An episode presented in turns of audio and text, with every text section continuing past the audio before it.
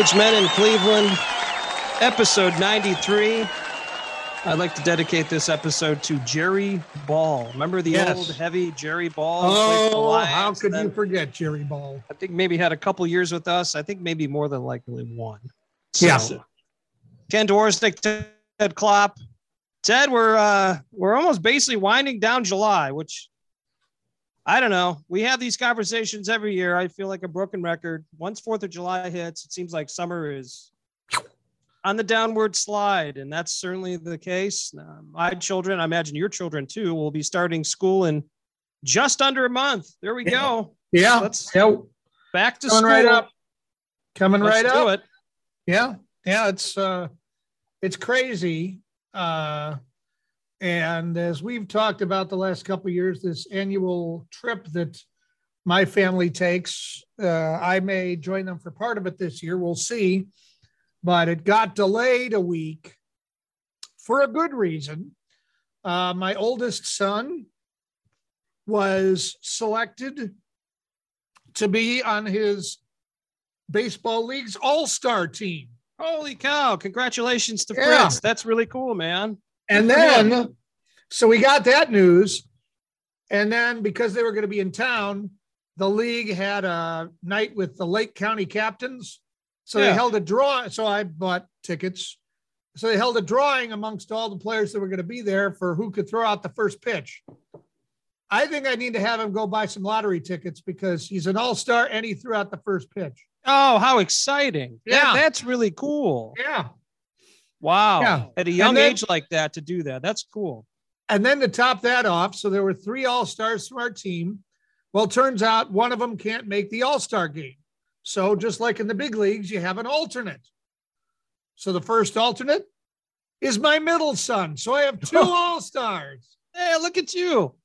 I know that. Uh, I know, given my uh, long and storied athletic career, uh, this is uh, no surprise to anybody. But uh, you know, just wanted to. uh, Congratulations to, to those two young men. You guys got to be very happy, and then you know you got to celebrate those things because, as we just talked about at the beginning of the show, everything goes fast. So Yep. that's that's a fun time, and and what an experience for Fritz to throw out a, a first pitch at a big stadium. That's cool. Yeah. Good for him. That's Yeah, neat. yeah, he was he was pumped. He was he was worried about throwing a good pitch, and I said, "Here's the secret: don't throw it hard. Yep. Just throw the throw like you're playing catch." And Ah. he did a great job. Uh, what's got it right to I the- think the mascot. the catcher? Skipper was the catcher. Was the mascot, Oh, and he has nice. a uh, fish net that he catches the uh, pitches in, and so Fritz Fritz got it. It was good. Well, I got to ask this question. I Hmm. mean, you've had a decent run here of games. Did they win that night or did they lose? The Lake County Captains won that night. You're two and zero now on recent Yeah. games. Way. Yeah, you had the yeah. game with Thor, the Yep. uh, Cleveland Guardians, and now the Lake County Captains. All right, let's let's run the string. Let's keep it going. I'm ready. I'm ready. keep it going. So Well, I, I don't I don't have any stories like that. I you know went on a quick vacation with with the family, and we'll talk about that in our out and about segment. But uh, I have a rant. Oh, I, I don't have many rants. I'm not going to become completely deranged, but I have had issues with Facebook Marketplace. Are you familiar with Facebook Marketplace? Have you tried I- to sell anything? I, I am familiar with it. My wife has brought it. me up to speed on this. So we had some items at the house. Obviously, we're into donating. I think that's a great thing because you know, giving the opportunity for other people to use things that you can't use as opposed to throwing them away. I'm a big believer of that. But on the same point, if you spend a good amount of money on something and if you could resell it and make some money, I think that's a good move too. Okay. So we had some items from our wedding, some chalkboards and some trays that held some utensils, and I think a couple other items. And I talked to Awen, and she's like, you know what, let's see if we could sell them. I said, that's fine. So I've sold stuff on Facebook Marketplace before. I think in total, I have probably sold at least $2,000 worth of stuff. Not a ton, but a decent amount. Understand how to post it. You got to be part of all these different groups with, you know, different parts of the area where you live, so on and so forth. I will say right now, I don't know what has happened. This has not happened to me before. There are so many scams involved with Facebook Marketplace now. It is ridiculous. It's ridiculous. All these people making up fake, you know, profiles, and then you get a email message from them through Messenger, and they say to you, "Hey, I'm interested in this. How much would it be?" And, I, well, the price is the price. Okay, that's fine. Then they want, you know, send. They want your phone number. I'm like, I'm not giving you my phone number. And basically, what it is is they're trying to dupe you through Zelle or through some other type of monetary service to steal money. Yeah. And, and so you got to fish through this. In one day, I had six messages. All six were scams. Oh, jeez. They have that side of it. And on the other side, which I think a lot of people could speak to, there's these people out there. Obviously, we're not going to mention any names who say they're interested in something and they want to buy it. And then you try to set something up with them. Nothing. You, you just you just hear nothing. Yeah. And and so it's like, do you do you reserve the thing? Quick story. Was out on a Friday night. Some lady contacted me, was interested in some of the chalkboards we had, so on and so forth. Okay, that's cool. I said, I'll hold them for you. She says, I would like my sister to come and pick them up on Saturday at seven in the morning. Excuse me. Okay, that's fine. So I set the boards out. I say, put the money in the mailbox. She's like, well, no, no, I'll Venmo you. What's your Venmo? So I give it to her. Night goes on. I don't even think about it. Saturday morning comes. The boards are still there. Okay, they are. bring them in. I end up sell, selling it to somebody else. You know, it's first come, first serve. I'm not going to sit here. If you want it, come and get it. Once it's gone, it's gone. A week and a half later, Ted, a week and a half later, the lady days. that was interested in these boards contacted me and said, Hey, did my sister ever pick those up? I said, Well, no, no, she didn't. Did you get my Venmo? No, I didn't get that either. Oh, okay. Well, thank you. Well, thank you. Why don't you call your sister? Why don't you find out what's going on there and talk to your sister? I don't know your sister, nor am I Yeah. going to try to contact her to see if she picked up some boards, which I know she didn't because they're sitting in someone else's house. So yeah. there you go. Facebook Marketplace. Maybe we need to have somebody on here to tell us how to do this right and how not to get scammed and all that fun stuff. I have a basic idea, but my gosh, it Yeah. shouldn't be this hard. You get my wife on here. She'll That's my tell us how it works. She is very familiar with that. Yes. I've seen her sell a lot of different things. Yeah. A variety of a wide assortment. Yes. Wide assortment. That's correct. All right. Well, uh, coming up on uh, this week's show, we're going to learn about the visual effects industry for television and movies. We're going to talk with visual effects producer Zach Hamilton. How many cans, cans, how many cans can you stick on your head, Ken? I am not sure. Well, we know a guy who holds the record. You're going to hear about that in the Overachievers. The main north south road in Cleveland here is Ontario. But why is it called Ontario? Well, Cleveland historian John Grabowski is here with the answer. We have a misspeak of the week, end of quote, repeat the line. And in Klopp's clips, one guy learned the hard way that wet wipes and antibacterial wipes are not interchangeable. And now, a woman's perspective. Why do men like smart women? Opposites attract. This has been a woman's perspective. Cleveland! This is for you! Our Cleveland sports historian Dusty Sloan is with us, and we're going to talk a little baseball now. July 7th, 1923. I remember it like it was yesterday.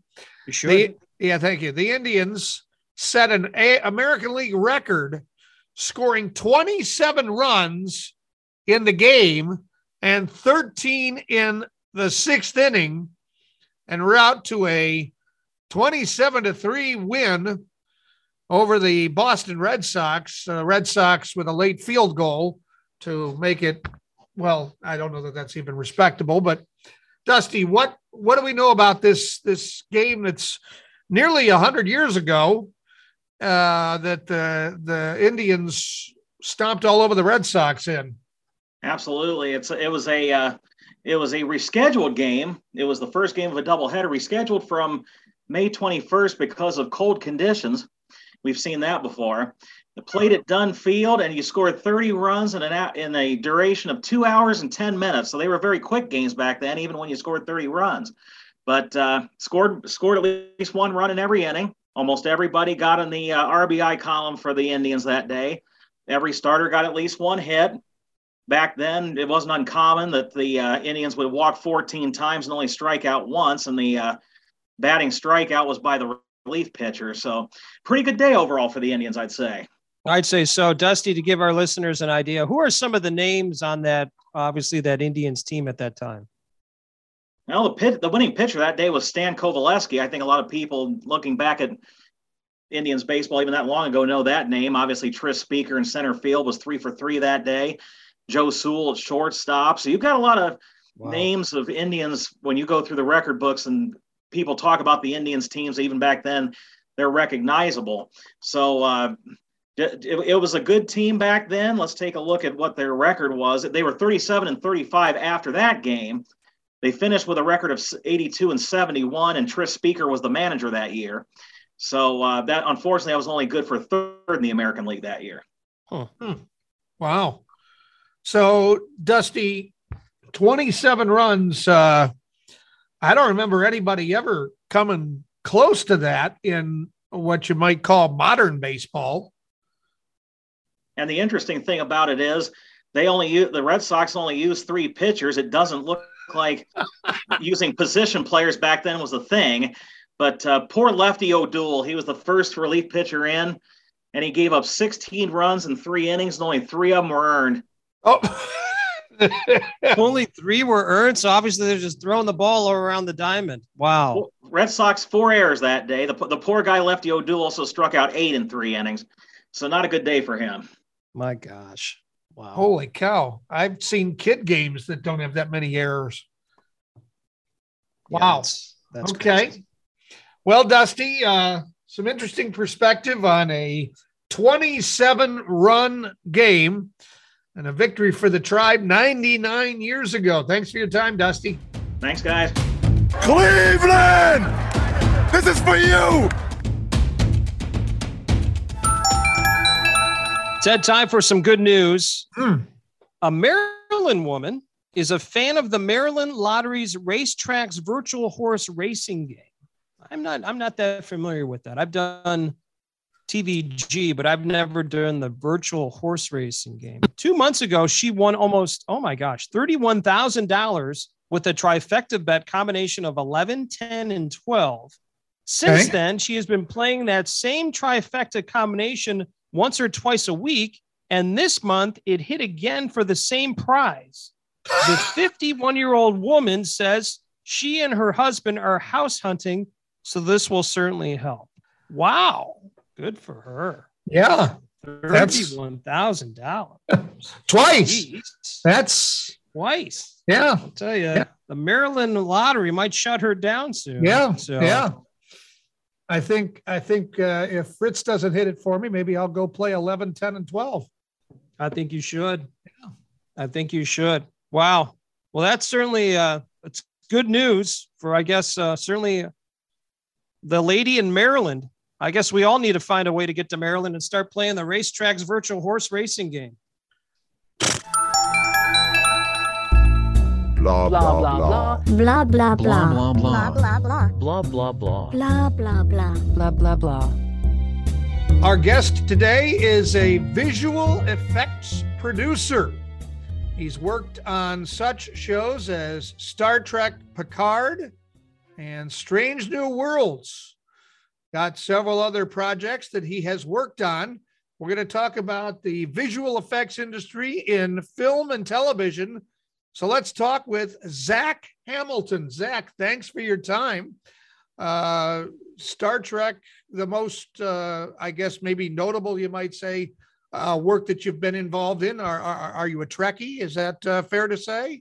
I think I've learned to become one. Yeah. Uh, I was in the Star Wars camp when I got the first uh, season of Picard, and then, you know, vastly uh, became very appreciative of what Star Trek has done over the years and researching for the show. And it's awesome. The community is fantastic. Uh, the fans are tremendous. You know, it's a really great community, Star Trek. Zach, I guess the question I want to start with, many different questions I want to ask you. Uh, certainly, when it comes to the visual effects industry, I mean, I imagine from when you started to where things are at now, completely different. What are you seeing now in the industry, and what are maybe some of the upcoming things that maybe we will see in the industry when it comes to visual effects? Yeah, no, it's been interesting. I mean, the pandemic was both good and bad for us. I mean, at the beginning, it was great because we still had work. You know, obviously there was an onslaught of work that had already been recorded uh, or filmed, and that was in the editing base. We were able to still get work despite production's principal photography, like actually on set, was being shut down. Uh, but as it prolonged and got longer and longer, then we're like, okay, we're starting to dry up here a little bit. It's getting a little nerve wracking. Are they going to be able to start shooting? Uh, they did start shooting. Obviously, we all have television shows. They did get creative in how they handled some of those uh, those intermittent uh, times between. Uh, one of which I believe was the Blacklisted, an animated couple of a- uh, animated episodes. Sure did. Yep. Which was interesting. Uh, there was a, another show that was, I think, a Paramount or CBS uh, show that did a full animated series, even though it was a live action show, which was really cool as well as a comedy show. Uh, so there, there's a lot of creativity happening, and again, that all helps support us in visual effects and animation. Um, I think the biggest thing that we've noticed, and this is across every industry, is work from home life, right? As you can see, yeah. uh, obviously the listeners can't see, but I'm working from my home office. Um, yeah, working from home. I never thought I'd be able to live in North Carolina and work in film and television. So that's insane. uh, live in a small rural town. I hope my internet keeps up with my what my needs are. But yeah, you know, to only have to fly to set when needed and not have to actually live in Los Angeles has been awesome. Um, but yeah, I mean, to the work to keep it to your question, um, you're going to start seeing a lot more uh, green screen, I think, being implemented.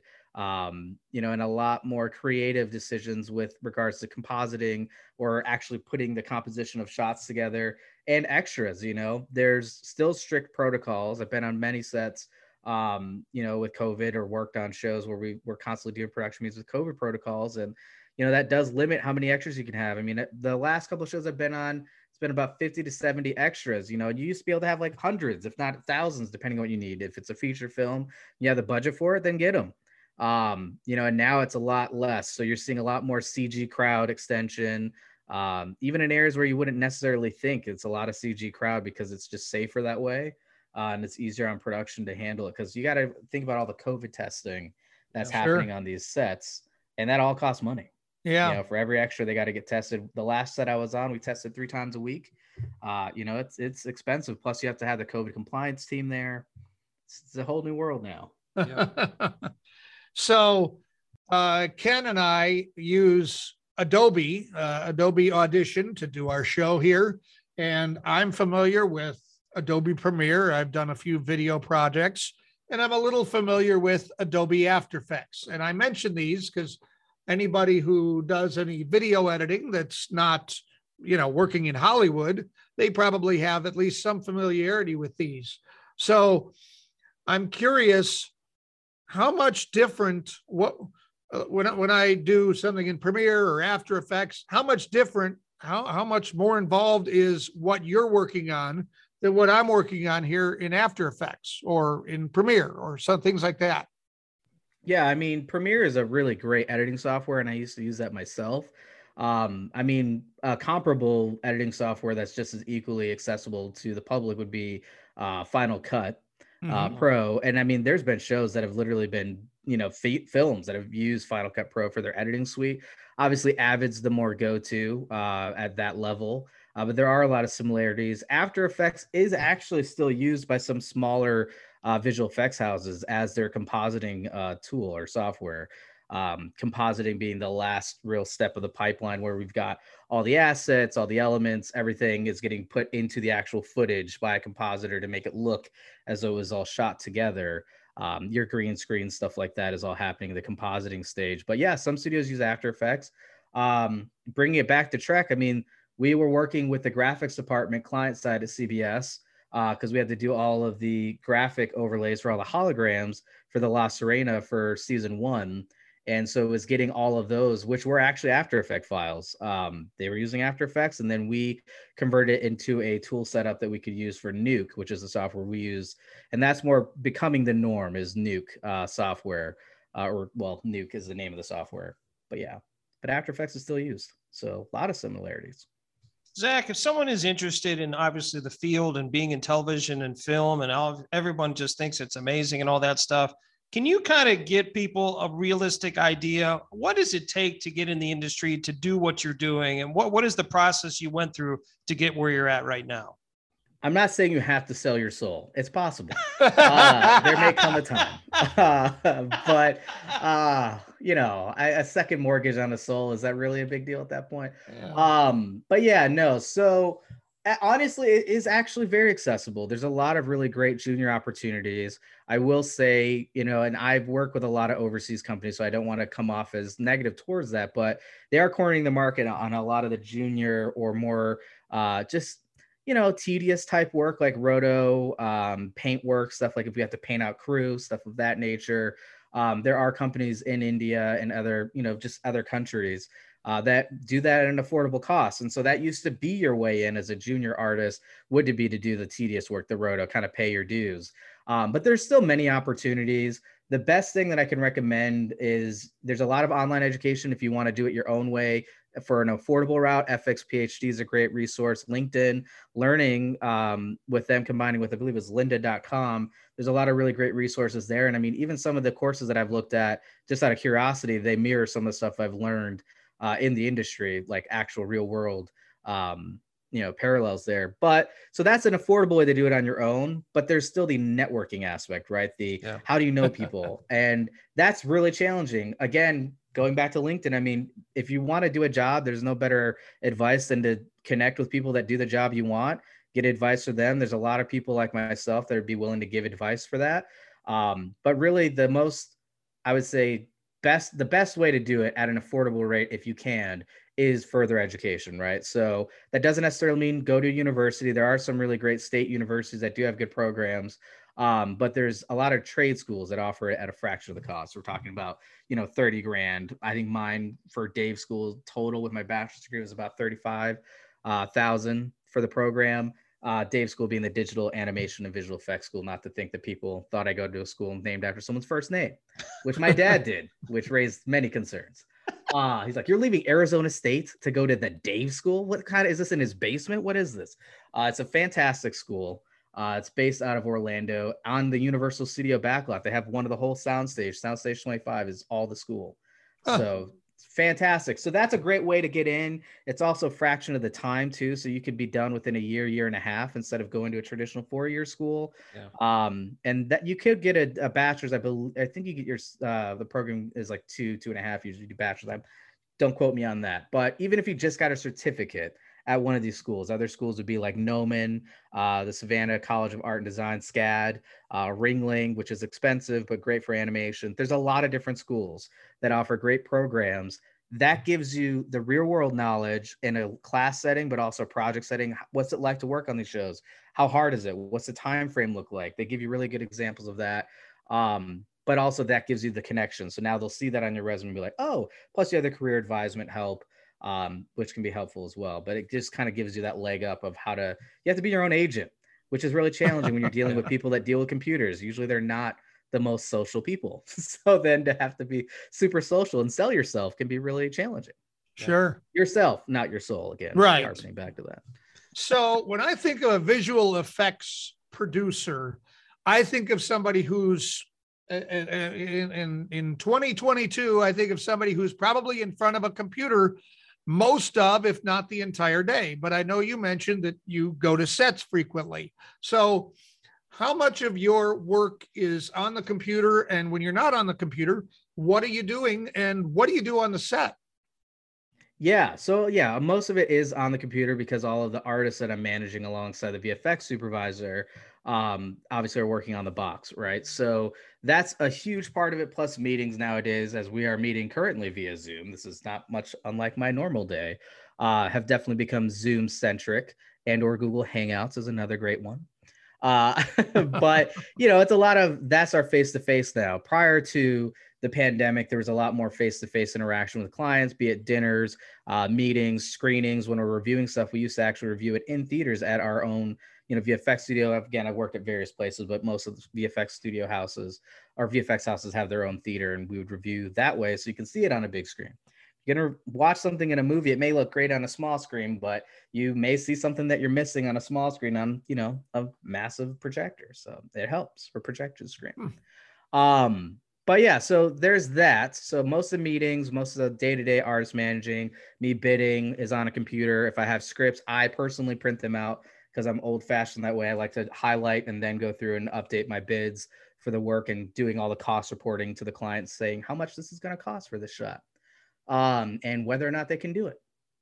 Um, and then on set, that's a little bit different. So, you know, where I'm working right now, a lot of times when I'm on set, I will help with some production um, aspects, like helping take over, uh, helping keep charge of the set, while the VFX supervisor is acting as kind of like a second unit director, directing the talent and what we need for certain green screen shoots, stuff like that.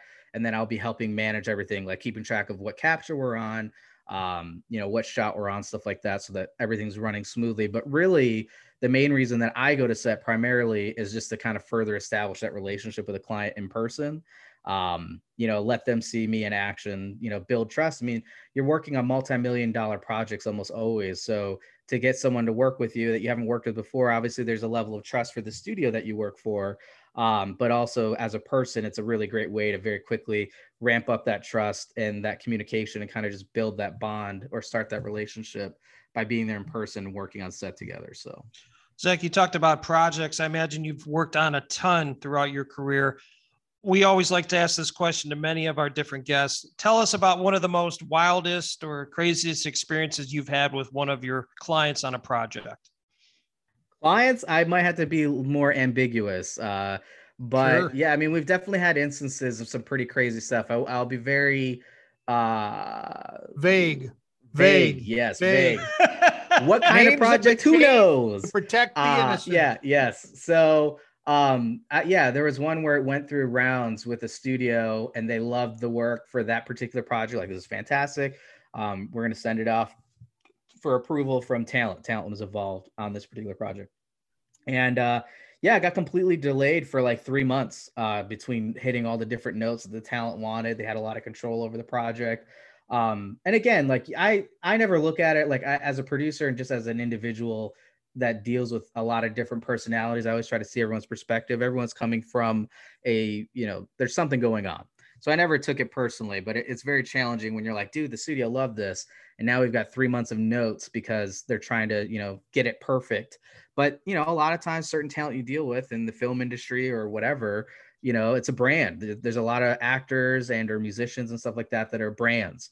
You have to be mindful of that. So I never took it personal, but it definitely got a little crazy. At one point, some people got fired that we were working with. Wow. Uh, not at our company, but on their side, and then that derailed things. It it gets it gets wild sometimes. You really do get some crazy things happening.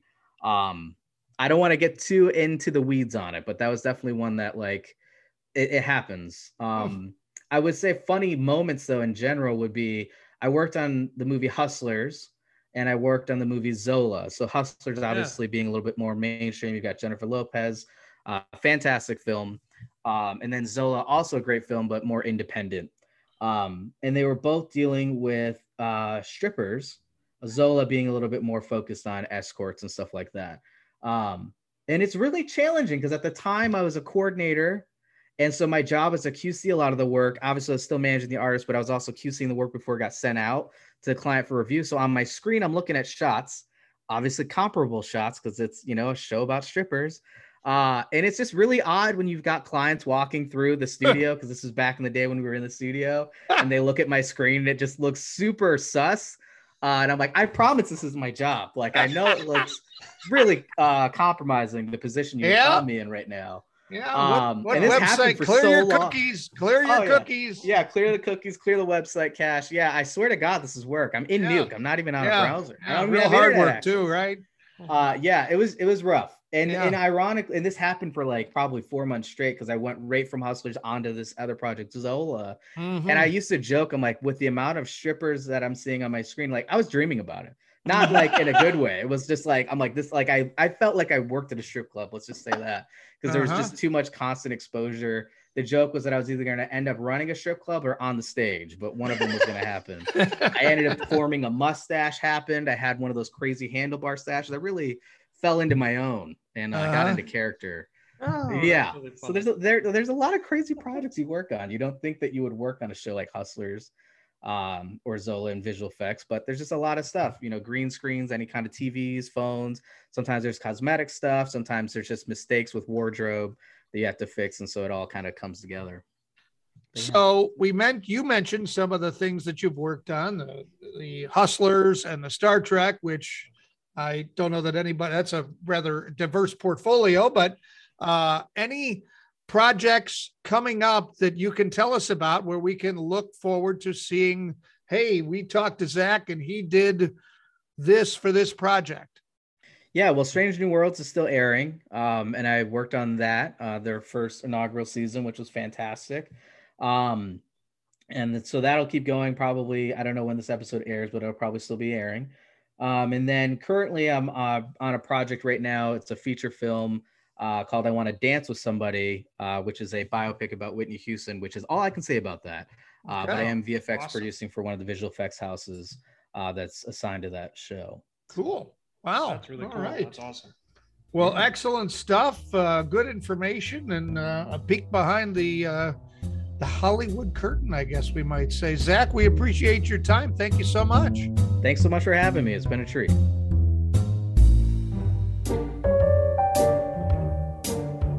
Ted, as you probably figured out, I was out and about once again in the last couple weeks.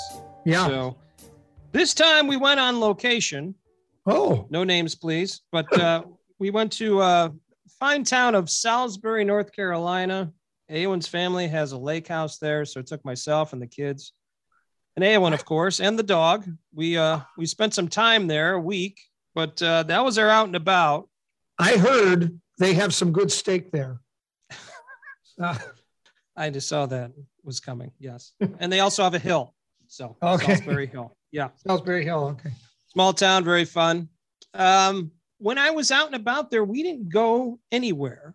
Hmm. We just stayed at our facility, which we have everything we can want. I mean, boating and places to sit and swimming and all that fun stuff. So, to make up for my lack of an out and about, I always like to talk about stuff, I just have one place that we actually went to, and then a suggestion for people to find out more places so they can go out and about. Uh, special thanks to Sakana in Rocky River. I think I've mentioned them before. It's a sushi Japanese place, very good. We went and had dinner we got back from our trip. And then on Sunday, we kind of just, you know, we're kind of tired. We're just kind of catching up on things from the week and all that and getting ready for the following week.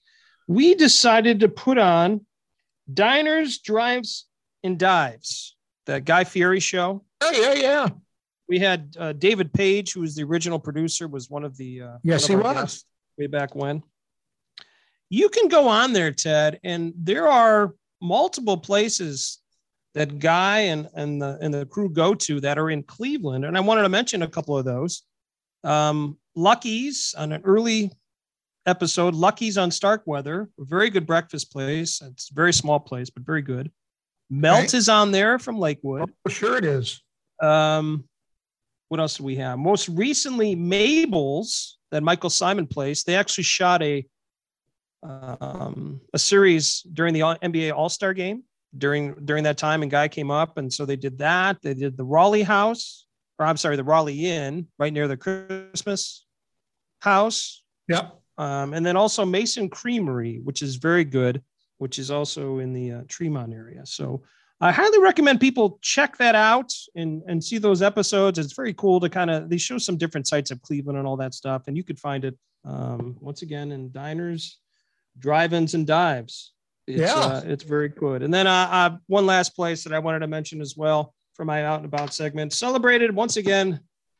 God bless my brother, but how many times can you celebrate your birthday? I mean, we just did it a, a couple weekends ago, and now we got to go do it again. He extends it. It's like he has his birthday for a month. Yeah, you know, it's just month. like Yeah. not just one day, which is July 5th. We're going to celebrate the whole month of July. Oh, So- sure. Yeah. had the opportunity to spend it with my parents and then his wife and him. And we went to Fatheads in Middleburg, which that place, I'll tell you right now, always busy.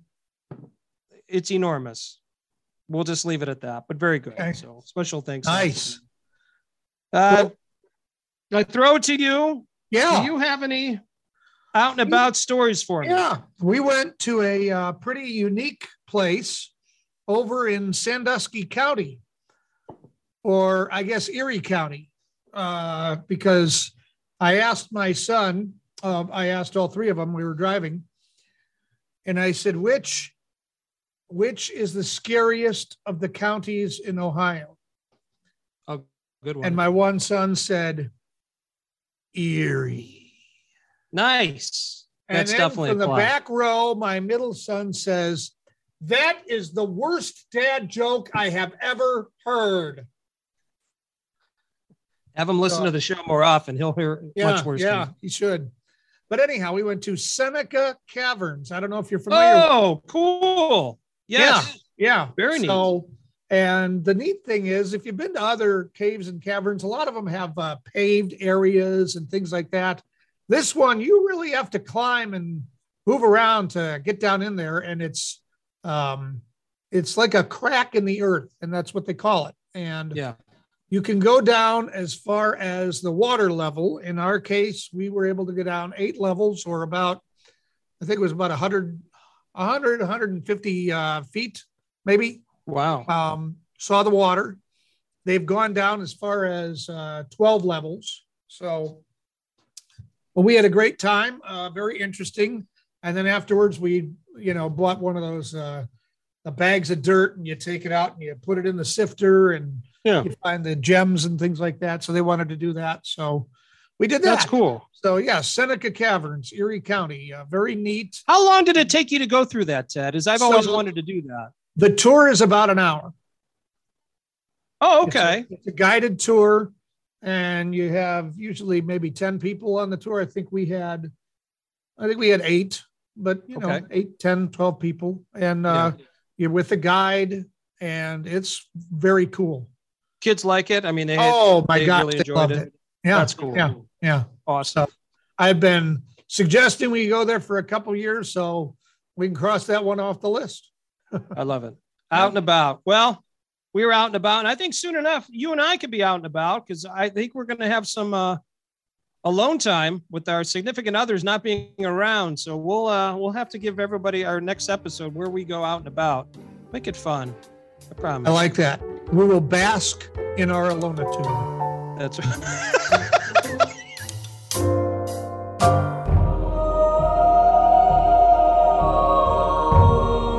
Overachievers now, Ken, an Indian jewelry company, is in the record books after setting 24,679 diamonds in a single setting, a single ring.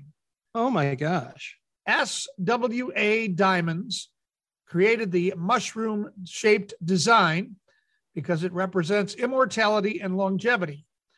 The ring weighs about 12 ounces and is valued at more than $95,000. Whoa. 24,679 diamonds. Did did they mention how long that took them to do? No, My God, I can't imagine that's just a one day thing, right? No. I mean, I, I don't know that much about setting diamonds, but that, that seems like it's going to take you a couple days. yeah, I would think so. Well, we have another overachiever. A Wisconsin man has recaptured a Guinness record he previously held. Jamie Okay. Keaton. He's known as the can head to his grandchildren because he set the record for the most drink cans placed on a head using air suction. How did he come up with this stuff? I he set the first record in 2016 with eight cans staying in place for at least five seconds. I, okay, I'll continue here. In 2019, a Japanese man took the record with nine cans, but now Keaton couldn't take it anymore. Has the title back with 10 cans thanks to an unusual unusual medical condition. He says the condition is not named, but his skin pores suck in oxygen, allowing things to stick to him. That seems like an advantage, don't you think? Yeah. Let's talk to Guinness. I, I don't think that's fair. I I think we should lodge an official complaint. Seems like dirty pool to me. I don't Yeah. know. Skin pores that suck in oxygen. I don't know about that, Ted. I here's what I know. I know tonight you're going to try to see how many cans you can stick on your head and get them to stick. I'm gonna tell you right now. I want you to start calling me Canhead. I really do. I think that'd be great.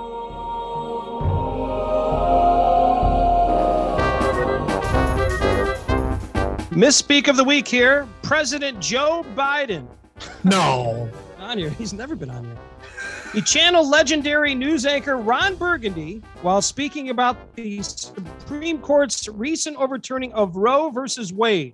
Take a listen. One of the most extraordinary parts of the decision, in my view, is the majority writes, and I quote, Women, I'm just a quote now from the, the majority Women are not without electoral or political power. It is noteworthy that the percentage of women who register to vote and cast a ballot is consistently higher than the percentage of the men who do so. End of quote. Repeat the line. What? Come on. Oh my gosh. I'm reminded of a movie, Ken. Yep. Well, the old anchor man. Um, anything I guess you put on that prompter, Burgundy or Biden, we'll read it. oh, President Biden, thank you so much. You make our show great.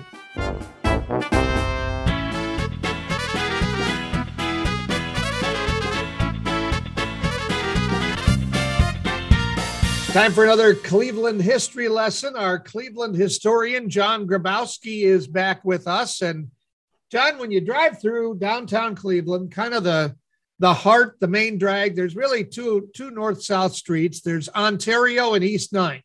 East Ninth, okay, well, it's nine blocks east of Ontario Street, which is sort of uh, Main Street in Cleveland, but it's called Ontario Street. So uh, why? Why is it called Ontario Street?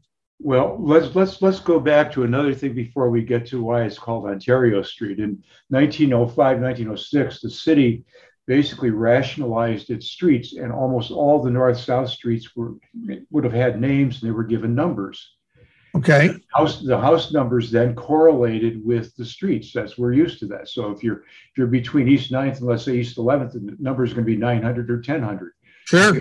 Very logical, progressive thing. However, why Ontario is called Ontario is because, well, you have Huron, right? Yep. East 9th Street used to be Erie Street.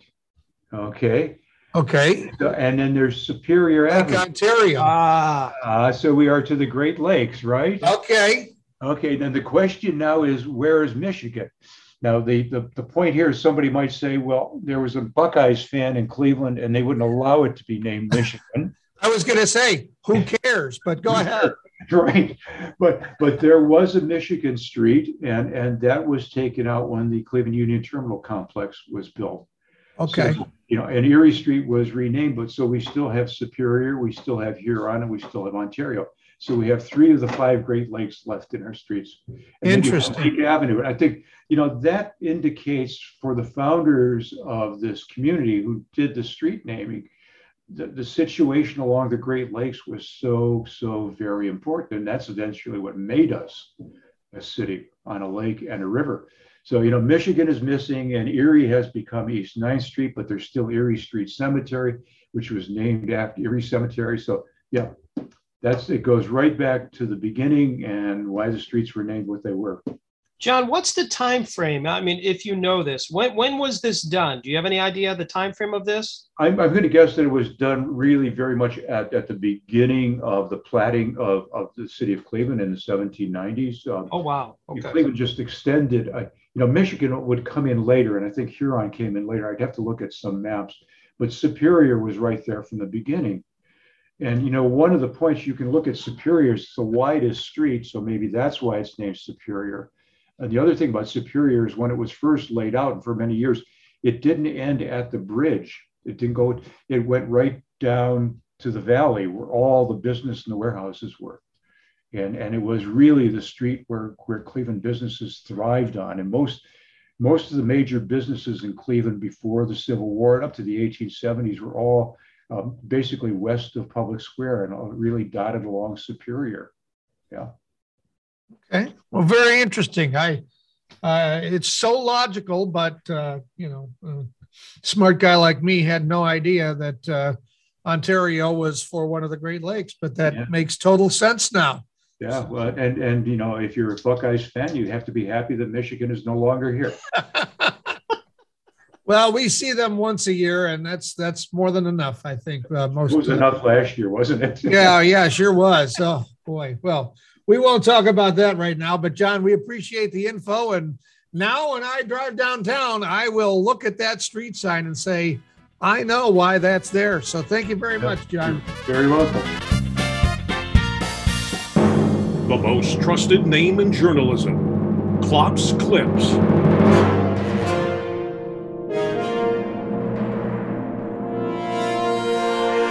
All right, news you you need to have, even if you haven't heard it yet. This is the place to come to get it. A Texas meteorologist in the middle of his forecast and discussing the possibility of a heat wave causing rolling blackouts. He's on the air when you have this kind of heat over major populations, you get a big draw on that electric demand. And it looks like we may have just switched over to generator power. Our lights just went out. 104 in Huntsville. It is excessive heat in College Station at 105 degrees. We are looking at, okay, we're back now.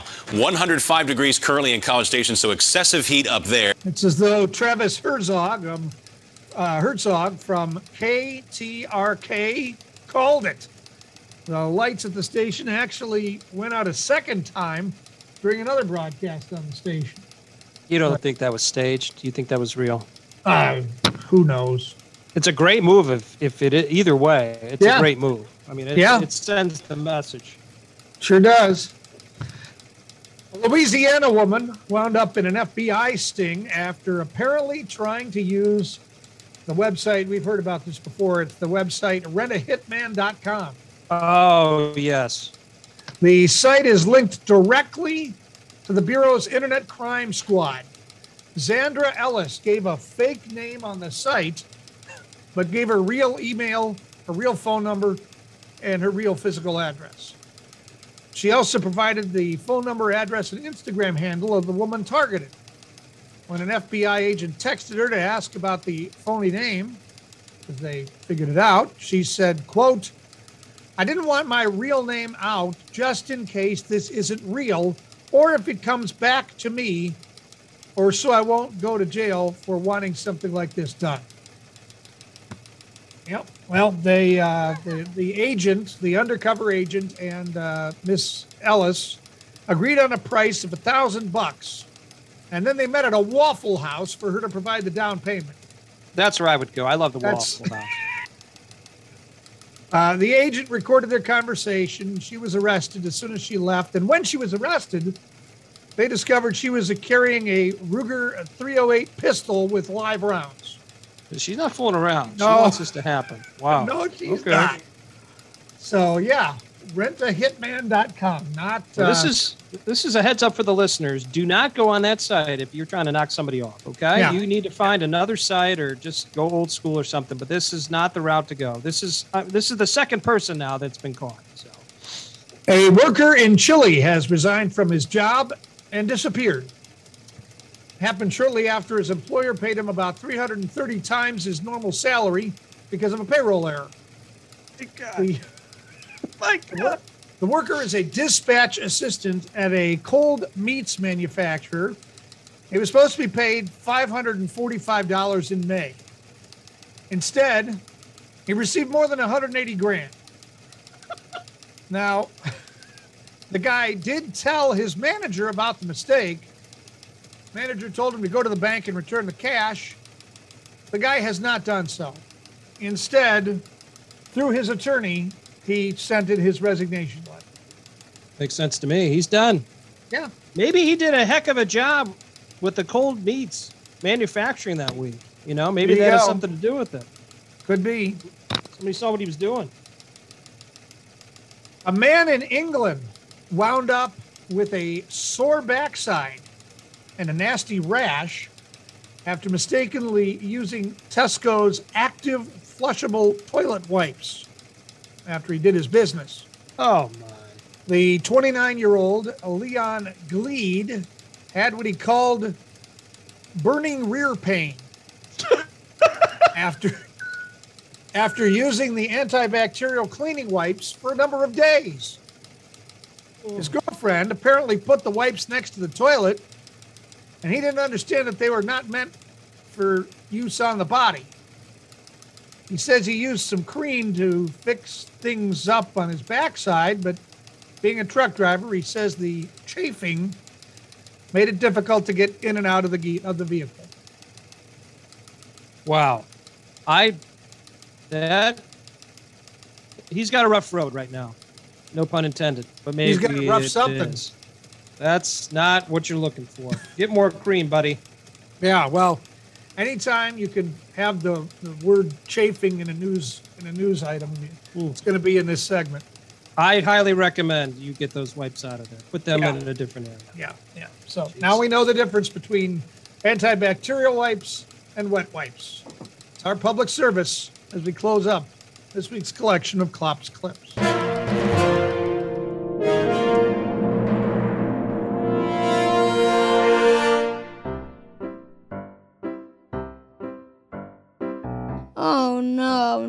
A dad joke. What kind of vehicle does Frankenstein drive?